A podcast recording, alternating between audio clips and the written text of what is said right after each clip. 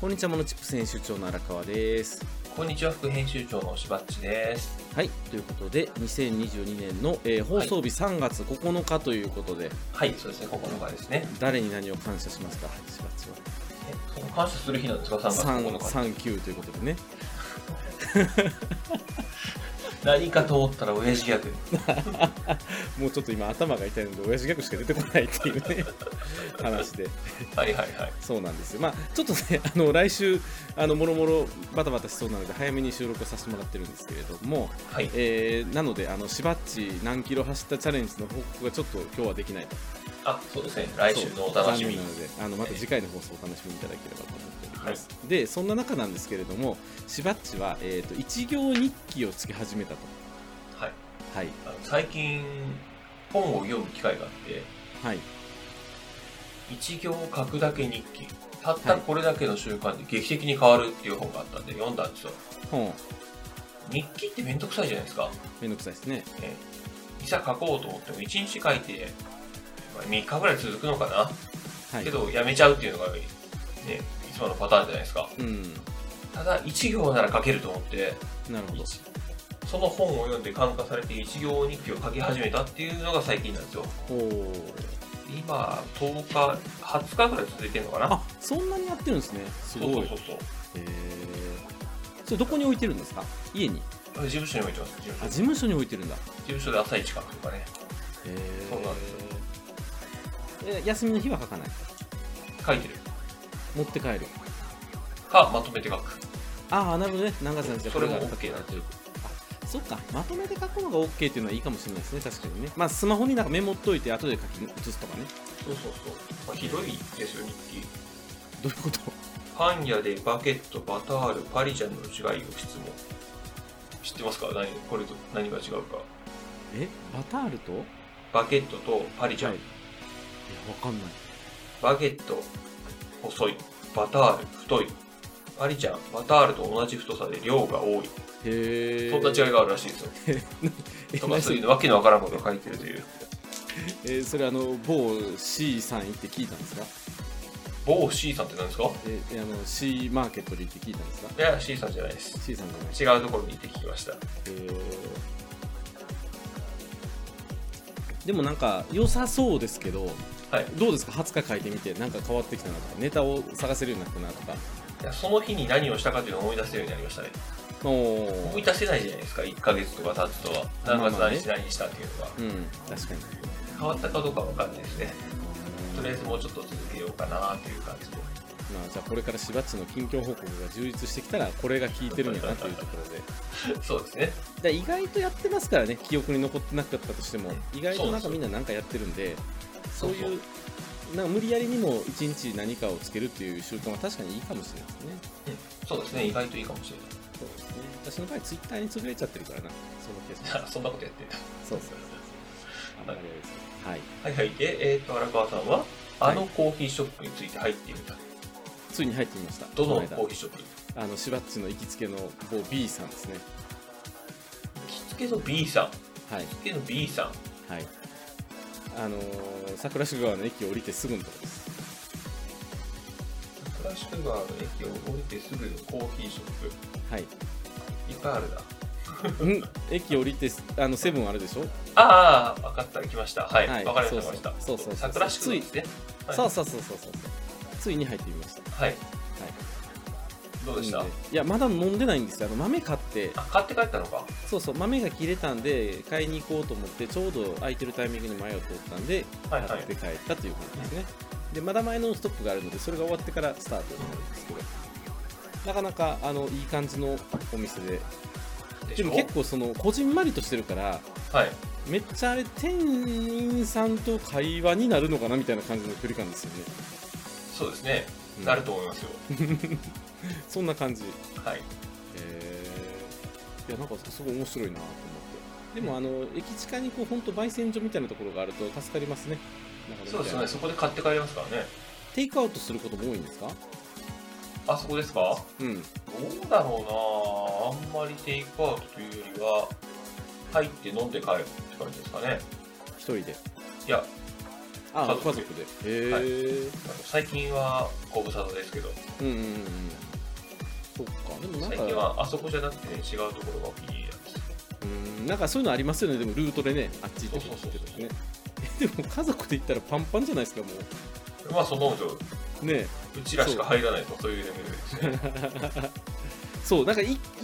グループ入ってたらもう一グループちょっと入りにくいなって感じですよねそうそうそう。入れなくはないけど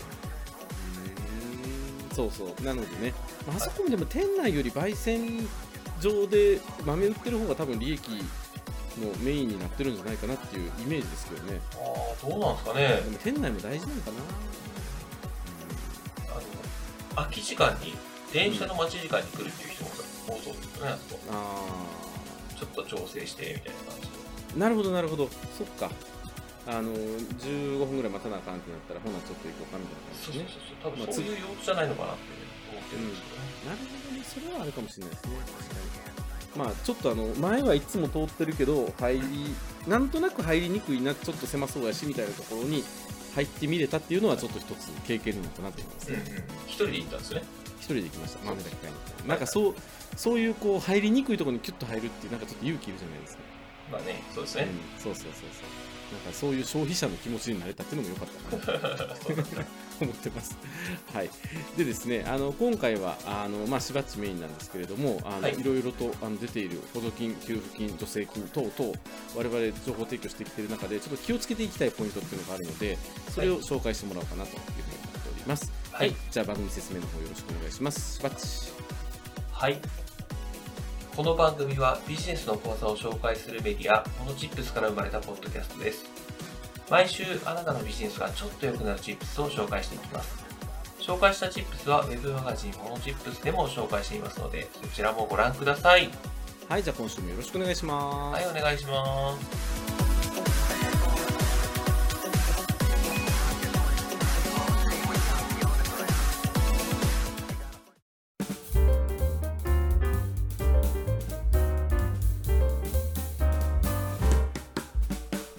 はい、ということで今週のしばっちのテーマ補助金や給付金を不正受給しないためのチップスはい。ということで、えーなかなかあれですねタイトルがキャッチーというかこれ最初不正受給のチップスって書いてたから不正受給しろよっていう風になりそうやからやめてくれって言ったんですよいね。や、さすがにね、それは進められないですね、そう僕た不ちも正。不正受給はやめましょうっていう話をするそうっていそうとうそこうろそう。はい話なんですけれども、ははいい、お願いします。はい。いやね、あの、今までいろんな、あの、コロナ対策あったじゃないですか。はいいろんな給付金が出たり、はいえー、と思い出すだけで持続化給付金があってはい家賃給付金があってはい一時支援金があって月次支援金があって最近事業復活支援金があるという、はいはいまあ、そんな感じであの支援金が多かったということとあとはあいの、中小企業支援としてもう毎年あるような補助金なんですけど、はい持続化補助金とか IT 導入補助金とかものづくり補助金とか事業再構築補助金とかはいあの中小企業支援たくさんあるわけなんですけど、これってその、まあ要件がちょっと厳しかったり、売り上げ下がっていることとか、うんうんそんな要件がついてたりするものが多かったんですけど、はいでちょっとだけあの売り上げが下がり方が足りなかったから受給できないよっていう人たち、うんなんか魔が差したりで、ついちょっと数字いじったりしたくなると思うんですけど、うんうんうんそれやっちゃったらこんな怖いことがあるよっていうのを紹介していきたいなと思ってます。ウォコ 怖いですよ。アはいまあまあ、あの、不正受給の例として、はいまあ、いろんなものが、今言った、あの、ちょっと数字いじるとかもそうだと思うんですけど、他にもたくさんあって、はいえっ、と、じゃあ採択されて交付決定されましたと。はいでも、あの、実行してないにもかかわらず、あの、はいい、ろんな資料を改ざんして請求しちゃうっていう、おおなるほどねそういうのがあったりするじゃないですか。はいまあ、最近話題になった、IT 導入補助金の IT ツール導入経費を支払ったとする虚偽の申請をしたっていう、これね5人捕まってるやつねはいはいはいはいそう大きな会社の社員さんが捕まってるようなやつなんですけど、はいはいはいはいでこれよく見たらはい18社が IT ツール導入経費を支払ったとする虚偽の申請をし国から補助金900万円を騙し取ったほって言ってるんですよね。はい、それは18社もこういうあの虚偽の申請をして虚偽の報告するとどっかでついつま合わなくなるよなっていうのがもう分かりきってるような感じがするんですよねこちらからするとえーっと、はい中止これニュースの記事を今読んでるんですけれどもはいはいこれ私が前知ってたの700件ぐらいあったやつとまた別のやつですね中小企業18社そうですね、えーなんかあれだ支援事業者中小企業18社はともに逮捕された男性の関連法人なるほど、実際は18社からワールド社に経費は支払われていなかったというなるほどあこれ露骨ですねこんへなことをやっちゃいかねないっていうねえなるほ多ど分一発でここに行ったわけじゃないと思うんですよ、うんうんうんうんちょっとずつちょっとずつあこれは大丈夫だったっていう成功体験からここになるほど来ちゃったんじゃないかなと僕は思ってるんですけどなるほどいきなりこれやったらすごいすごすぎですからねあれ1個やってバレへんやんあれ2個やってまだいけるなよっしゃこれ際限なくいこうかで18個いったっていう感じえっ、となんですかねちょっとずつ、あの、違反の割合を増やしていったような気がしてますね。ああなるほど最初少額で言ってて金額を大きくしていくとかそうそうそうそういことですねちょっとだけ、一個だけやらなかったけど、それは報告して通っちゃった。だからもうやらなくてもいいじゃんってなっていったような気がするという。ああなるほどだから最初はまともにやってたけどそうそうそうあこれ本当過失で漏れてたかもしれないけれどもそうあ通るやんってなったとあーそうだいあのこの件がどうかっていうの裏は取れてないんですけど、なりがちだなっていう感じですなるね。ほどなるほどはいなるほどねはいはいはいよろしくないですねはい、で他にも、あの発注日を改ざんするとはかいね、はい発注日があの補助金の対象の期間内にならなきゃいけないんですけど、うんうんちょっと早かったと。うんああだったらそれ解散しちゃえって言って解散しちゃうこともあるんじゃないかなと。これどうなんでしょうね、あのー待ってくれるとかもあったりするじゃないですか。はいあのーこれそれこそ経産省系の補助金で、はい。あのー実際に事務局と確認しながらやった時も言われたんですけれども、はいまあ、。口約束は別にいいけれども実際の見積書であったりだとかはい発注書であったりとかっていうのを期間内にしてねっていうあ、話、そうです、そうです、そうです、そうです。そういうことですよねそういう。ことです。うんは期間じゃない日を、発注日って書いてますけど、い、えー期間内にこれだけ全部やってねって言われてるものを期間からずらしてしまった。じゃあその日を、後から、あの、変えてくれって言って変えちゃうっていうのは良くないよって話ですね。うんうんうんうんうんうん。なでるこほど。れやっちゃうと例えばあの請求書の発注日を改ざんしたにもかかわらず、お金を払った日が期間から外に出てしまうとかそんなことになりがちだったりはするので、なるほどね。はい、えどっちを警戒されてます前にやりすぎるのか後ろにやりすぎるのかでいうとどっちもあるっていう感じですかそっちはねその期間からずれるがダメなのでうーん、はい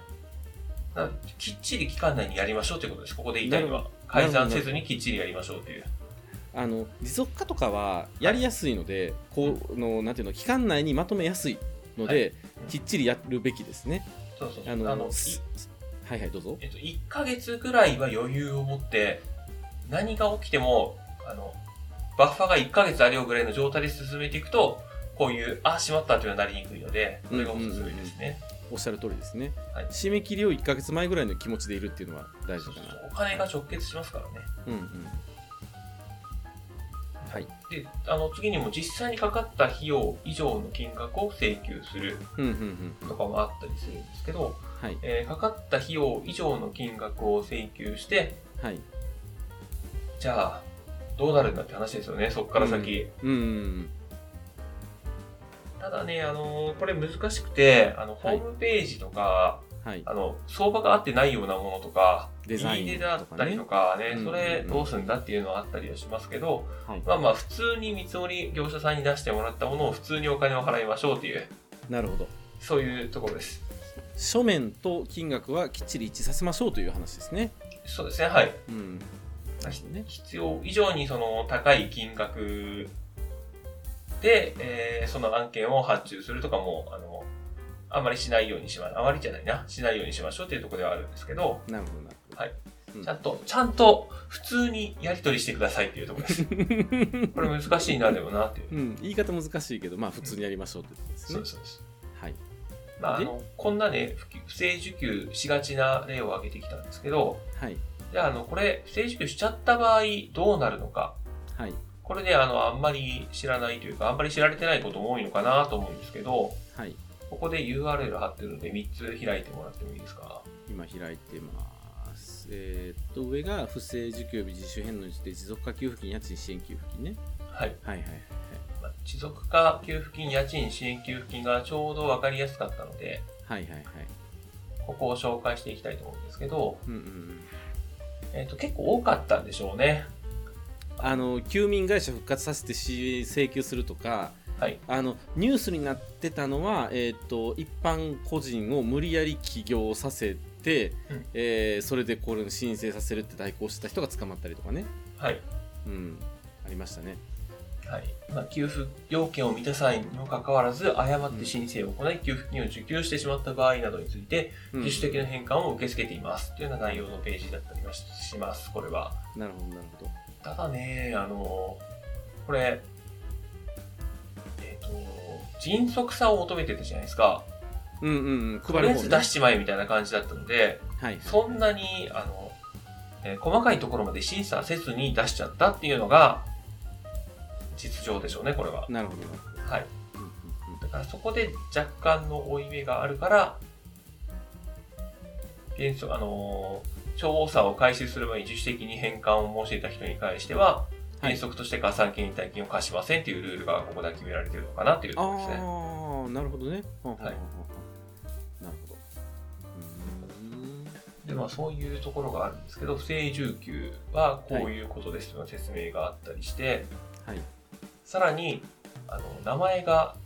公表されてしまってますああ、これ2個目か、持続化給付金の不正事業者の認定及び公表について。はい1036人出てるよとはいで個人と法人の PDF はすごいなこれへえとはいえこれ氷山の一角だろうなとは思うんですけどねあでもこれえっ、とね今本当ですね法人は1ページしかないですもんねそうなんですよねほんまやな個人結構生々しく名前出てますけどただあの1点これを見てて思うのがはいほぼほぼ中には1件のみっていう方いらっしゃいあこれ名前隠してるだけかえ同じ人が何件もやってるっていうパターンいやあの個人事業主は一人一件しかできないですからねそうですよね、はい名前隠してるだけかへえそっかめちゃめちゃこれ公表されてますね実名がそうなんですようわー怖っただねあの優しいのがはい所在地が何々市までしか出てないんですよ、そうですね最後まで出してもいいのになってちょっと思ったりしますけどねうんうんうんそこまでやらないとこうインパクトないよっていう話ですねね同姓同名とかいるだろうしあまあまあ確かにねね柴原茂弘さん兵庫県西宮市って載ってたらね嫌ですよね同姓同名がいたらねいないですからね同姓同名なん てへえそっかなるほどこれちょっと怖い紙ですねそうですね怖い話ですねはいで、えー、とこうやって公表されるっていうことに加えて、はいあのこんな一般的にこんなことが起こりますよっていうペナルティをちょっと紹介していきたいと思います。はいこの不正受給したものに関しては補助金支援金が全額返還はいこれはあの確実にあります。はい不正受給が、えー指摘されたらですねうんでこれに加えてあの通常は加算金や延滞金が発生しますうんうんうんなのでもらった補助金よりもたくさん返さなきゃいけないっていうことが通常ですはいまあ、あのさっき見てもらった持続化給付金とか家賃支援給付金に関してはあの自主的に返還したら加算金や転金発生しないよって書いてあったけどはいあれはあの、まあ、たまたまというか、なるほど普通は延滞金加算金ありますよという話ですねそうですそうですうんうんで見てもらったように不正受給した企業名とか個人名が公表されてしまうとはいはいはいいうことで、まあ、こんなことをされてしまうと、えーもうあの見られたあの人にはすごく信頼度とかうん。下がっちゃうので、はい。金額以上に不利益は大きいよっていうのは覚えておいてほしいなっていうなるほとこど。ろですね。うんまあ、まあ一言で言うと、不正は割に合いません。うんうんうん。はいで。我々も、あの、不正してくれって言われた場合にどう動くかっていうのは考えておかなきゃいけないなと常々思ってて、まあそれはそうですね。はい。で不正は無理ですと。うちゃんと真っ当にやりましょうというようにしてますね、うちは。はい。はい。いや、まあ大事なことですね。でそもそもあの考え方として、補助金もらえるだけもらっとけっていうのもそうだと思うんですけど、元を正せばあの税金から、国民の税金からもらうものです。はい。はい。で、えー国や国民から、中小企業の業務効率とか、はい。生産性の向上とか、そういうものについての応援をしてもらってるってことを忘れずに、あの、ちゃんと真面目にはい。補助金とか支援金には取り組んでもらいたいなというのを思ってます。ということで、綺麗に締めたいなと。なんかあれですね、あのー免許の違反者講習のビデオみたいな回になってますね。 いやーいやでも、、あのその違反者講習と絡めるわけじゃないんですけれども、やりがちなんですよねみんな簡単に言いがちなんですよ簡単に考えがちなんですよね。そうでもそこは簡単に考えちゃダメだよとそうそうそなんかあの脱税と節税にもちょっと似てるかなと思ってう。はいはいはい。あの脱税は絶対ダメじゃないですか、はいその認められてるやり方であの申請をするとか、うんあの節税をするとかっていうやり方はあのやるやってしかるべきとこだと思うんですけどね中小企業のキャッシュを回すっていう意味では、ただやっぱりあの法を犯してはいけないっていうのはあるのではい。ここは本当にあの気をつけて簡単に考えずにきちっとその自分たちがあのこういう補助金を使ってビジネスをやっていくんだっていうちゃんとしたストーリーを作ってビジネスをやるっていうことが大事ですね。大事ですね。うん、事業をやるということで頑張っていきたいと。そのおります悪いところにあの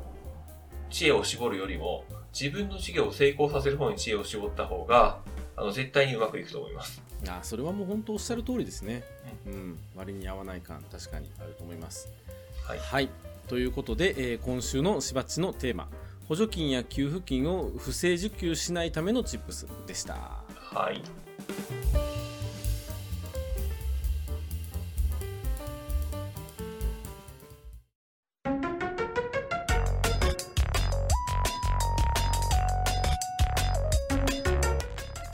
はい、ということで今週の荒川のテーマビジネスにおすすめの YouTube チャンネルのチップスということで、急 にライトな感じになりました。らしい感じですね。荒川さんらしい。いやあのーよくね「モノチップステーション」とか、あのーまあ、しばっちに直接これどうなんとかって言ってこう、YouTube の LINE あのでね送ったりとかしてうん見てもらうこともあるんですけどビジネス系 YouTuber がここ2年ぐらいでめちゃめちゃ増えたじゃないですかはい、出ましたコね。ロナになる前ぐらいからすごく増えてうんうてん、あのーうぞうむぞういます、はいそれこそ、あのーさっきの補助金と助成金とかのくだりでも、あのーこんなんこうやったら楽勝でもらえるよみたいな事業再構築とかこうやったら楽勝だぜみたいなの言ってこれ絶対捕まるよなって思いながらでもそんな情報も溢れてたりとかするのですごく厳選された方がいいかなと思っていいことしか言わないなっていう印象ありますね。そうなんですよもらえる系の話だと。専門家を選ぶっていうのはすごく大事だと思ってるので、この中でも私が見てて比較的あのまともに、あのことを言ってるなっていうところをちょっと3例紹介させてもらいたいなというふうに思っております、はいまず一番上が、えー、とオタク会計士チャンネル山田真也さんですね一時期ここのの人方が有名になってきたんですかね。 「竿だけ屋はなぜ潰れないかで」そうそうそうそういうことですよね。あのテレビもガンガン出てましたもんね一時ね、はい、なのでこの方の YouTube チャンネルも37万人近く登録者数いるんですけれども、うん。すごい。あのこの方会計士なので、えーとね、芸能人のお客さんが多いんですよどうもテレビあとそうかなん関係ですで、でね。はいはいそういう話もちょいちょい出てますなのでそういう人がお客さんっていうのも手であのそれこそ補助金助成金の情報であったりだとかっていうところが、はいめっちゃ早いですここあ、そうなんですね。うん、めっちゃ早いあのなんかこの日広告出るかなって思ってたらとりあえずこの先生の YouTube とこ行くと大体情報が入ってきてる とで基本的にあのープレゼンもプリントアウトしたやつをこうやって見せてるだけっていう紙芝居方式でああ、楽なやつ。手間がかかんないやつですね。あーでも書きパワーポに書き写されてはいますよ書き写されててそれをペロペロペロペロめくりながら見せてるはいはいはいはい。やってるので一旦この人のやつ見てからもう一回経産省のサイト見に行くとかするとあの就業とかね大体わかるっていう感じの使い方をよくしてますあ会計士、税理士の方ですね。この人そうですね解決税理士よくやってないですねはいですなのでまああの取り急ぎであの参考になるのかなっていうところがこの方はいはいはい。はい、で同じような情報を流してくださっているのはこの2番目のこの中小企業診断士牧野谷先生というやつなんですけれどもはい。牧野谷さん私あの商売したこともあってあ YouTuber になるんやって思ったんですけど、はいあのー診断士の方なんですよでは今いはもう主にこういう情報発信系のことをやってらっしゃるという感じですね、えー。うん、あ、木野谷先生。あ、はいはいはい。こういう資格ですね。そうですそうですどんな話をしてくれるんですか、この方は。あの内容的にはかぶってますあ、そうなんだ。はいまあ、今、本当にやっぱりコロナになってからは補助金、助成金のやつが回るんでしょうね、数字が。あと、その持続化補助金のあの申請書の書き方とかもあの言ったりはするし、はいはいはい。はいまあ、まあこういうのがあったらあの事業再構築とかもあのこういう要件があったらいけますよみたいな話を、まあ、でも、両者とも割とシビアめに言ってくれるところではあるので、あの一番警戒しないといけないと思ってるのは1チャンネルに頼りすぎることやと思ってるのでこういうふうに複数のチャンネル見ながらふーんと思って情報を仕入れるっていうことをよくやってます。そうですね。はい、っていうのが2番目です、はい。あの声のトーンはどっちも聞きやすいですね。なんか声気持ち悪いとかっていう人もいるじゃないですか、たまに YouTuber とかでね。かわいそうだな、それ。 いや、大事なんですよ、本当わにかりますけどね。うんはい、で3番目に紹介するのが、えー、と中小企業の財務チャンネルっていうやつではい。私これ最初ね2000人とか1500人ぐらいの時から見てたんですけどもう1万人超えてるんですよねおーめちゃめちゃ硬い内容なんですけど、はいあのー伸びてますはいはいはいはで上の2つはどっちかっていうと今その補助金助成金周りの話がすごく多いんですけれども、はいこの中小企業の財務財務チャンネルっていうのは、うんえーっと主にその企業の会計部門こうやったらいいですよとかああやったらいいですよみたいなことを淡々と喋るっていうめちゃめちゃ硬派なチャンネルです。い。はい。な、あのなんていう人がやってるんですかはえーっとね、森岡さんっていう方が喋ってるんですけど、い。ちょっと待ってくださいよ。えー、っと。税理士法人、えー、古里会計かな古里会計はいはいはいはの森尾さんですね。い。森尾さんか。はいはい。はいあですですはい。あの中小企業はどの銀行と付き合うべきかとかね、こうタイトル読んでいくとすごい面白いんですよ。おおーはいはいはいはいはい。まあまあ、そりゃそうだなっていう感じですけどね。そうそうそうそう。信用金庫さんと付き合いましょうとか、そんな話ですね、きっと。あの借り入れの本数が増えると返済額が増えるとかね、はい銀行は決算書以外にもあのこの辺の数字見てますよとかどっちかというとその借り入れ系とかそのあたりの話もありますし、まあ、銀行側の人も呼んできたりとかたまにして、えー、とこういうふうなことをしましょうっていうあの決算書の作り方であったりだとかその考え方のところですよねはいはいをすごくあの言ってくれてるところなのでめちゃめちゃ硬派なんですよこのチャンネル私だから結構好きであのよくあの BGM にしながら作業したりとかしてあ、ますそうねなんだ。はいはいははいい。そうなんですよなかなかあのちょ直近だとこのあれですねえーっと前社長の株を買い取る資金としての日本公庫の事業承継支援資金はい。うん、これあのあれですよまさに昨日の話言うとあれですけれども、はいあのとある会社の、えー、と年商がいいくらか売り上げがあって、はい。えー、親社長、えー、親会長かな、高社長とか、えーまあまあ、親社長、高専務でもいいんですけど、はい株を引き継ぐときに、えーと、普通に譲渡してしまうと贈与税がすごくかかると。はい。あ贈与税じゃなくって、別会社を立ち上げて、そこに売って返すっていうことをすれば、会社自体のその贈与税を減らすための赤字の決算とかしなくていいんですよとかってはい。いうような話とかが紹介されてたりとかですね。はいはいはいはうん、まああと銀行の取引のマナーとかね、はいうん、なんかそういうのが書いてあります。資金使途違反するなとかねあそれは大切ですよでも資金使途違反をやってしまう会社めっちゃ多いっていうのもやっぱり言やっっててますねるやるでしょうん思ったよりお金かからなかったよってなったらねうん そうお金に色はついてないっていうのがあってねそれではも資金使途違反っていうのがその銀行からするとあの粉飾決算よりも、えー、とマイナス点がつきやすいはいまあ、あの銀行でお金を借りるときに計画を出して何にいくら使いますよっていうのをその通りにやらなかったってことですね。そうそうそう、はいでもっと言うとそれを銀行が進めてくるっていうパターンまであるっていうそこれのは怖いな融資貸したところに対してあの有価証券売りに来たりするらしいん ですよグループの保険会社がとかねすごいな。いやだからほんますごい世界なんやでっていうところを淡々と語ってくれるっていう意味ではすごく面白いのであのぜひあの勉強になるところ見てもらえたらな、まあでもそれ言ったら面白いかもしれないですね。資う金んし、使途違反資にな金っち使途違ゃ反うにかな るねら。 買えません。いやだから本当にあの銀行さんってカラーというかあのやっぱりああとねすごく別の話で面白かったのがあってはい。金融業界ってノルマすっごい厳しいはいはいはい。印象があるじゃないですか、はいで実際厳しいんですけど、彼らの厳しさって100%に対しての必達なんですよねはい。であの営業マンにありがちなのがあの300%の目標を立ててうん200%やったらよしっていううん。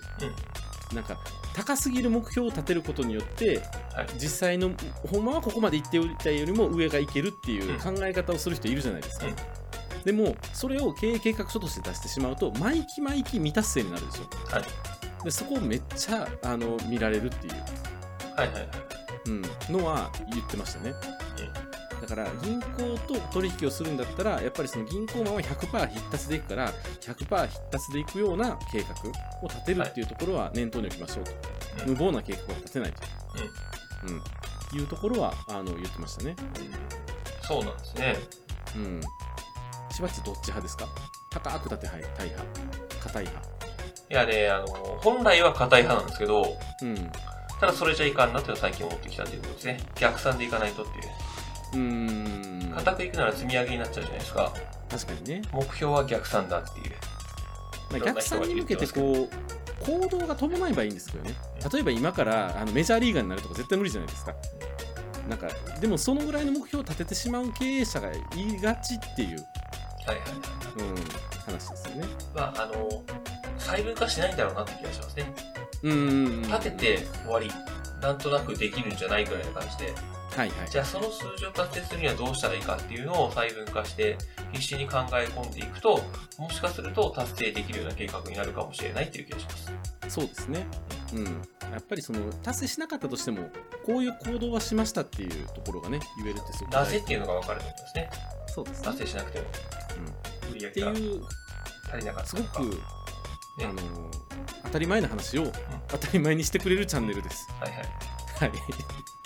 なので、まあ、ここもすごくおすすめかなと思っておりますので、まあ、この3つね、チェックしながらするだけでも結構時間かかるので、とりあえず、あの見てみていただければいいんじゃないかなというところで、私、個人的なおすすめでした。はい。ぜひまたしばっちも見てみてくださ。はいーい。はい、ということで、荒川のテーマ、ビジネスにおすすめの YouTube チャンネルのチップスでした。はい。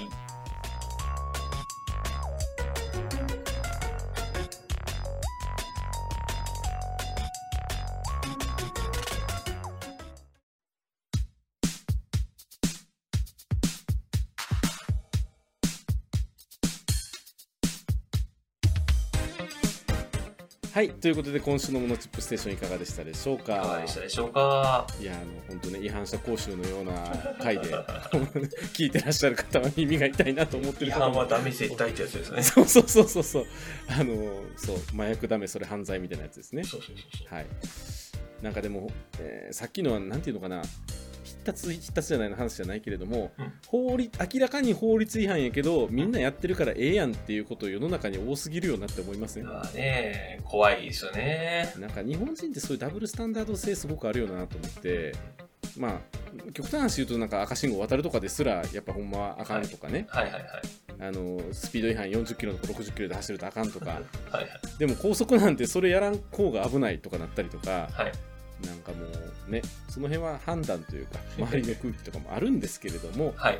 あのこと分かりやすいところは守った方が絶対得だよと。そうそう、あの、うんあの、なんていうかな、倫理的にもいいし、うん、資金的にも守った方がいいと思いますね。そうですね、はいうん、なのできちっとルールにのっとってやるべきことをやるとその上でまあ申請するとか、ビジネスを頑張るためのなんかブースターになればねそうですねなと、もうブースターですね、確かにおっしゃる通り。ね、なればいいんじゃないかなというふうに思っております。はい。はい、ということで、氏名の方よろしくお願いします。はい。番組へのフィードバックは、ウェブマガジンモノチップスのお問い合わせフォーム、またはノート、ツイッターでお待ちしております。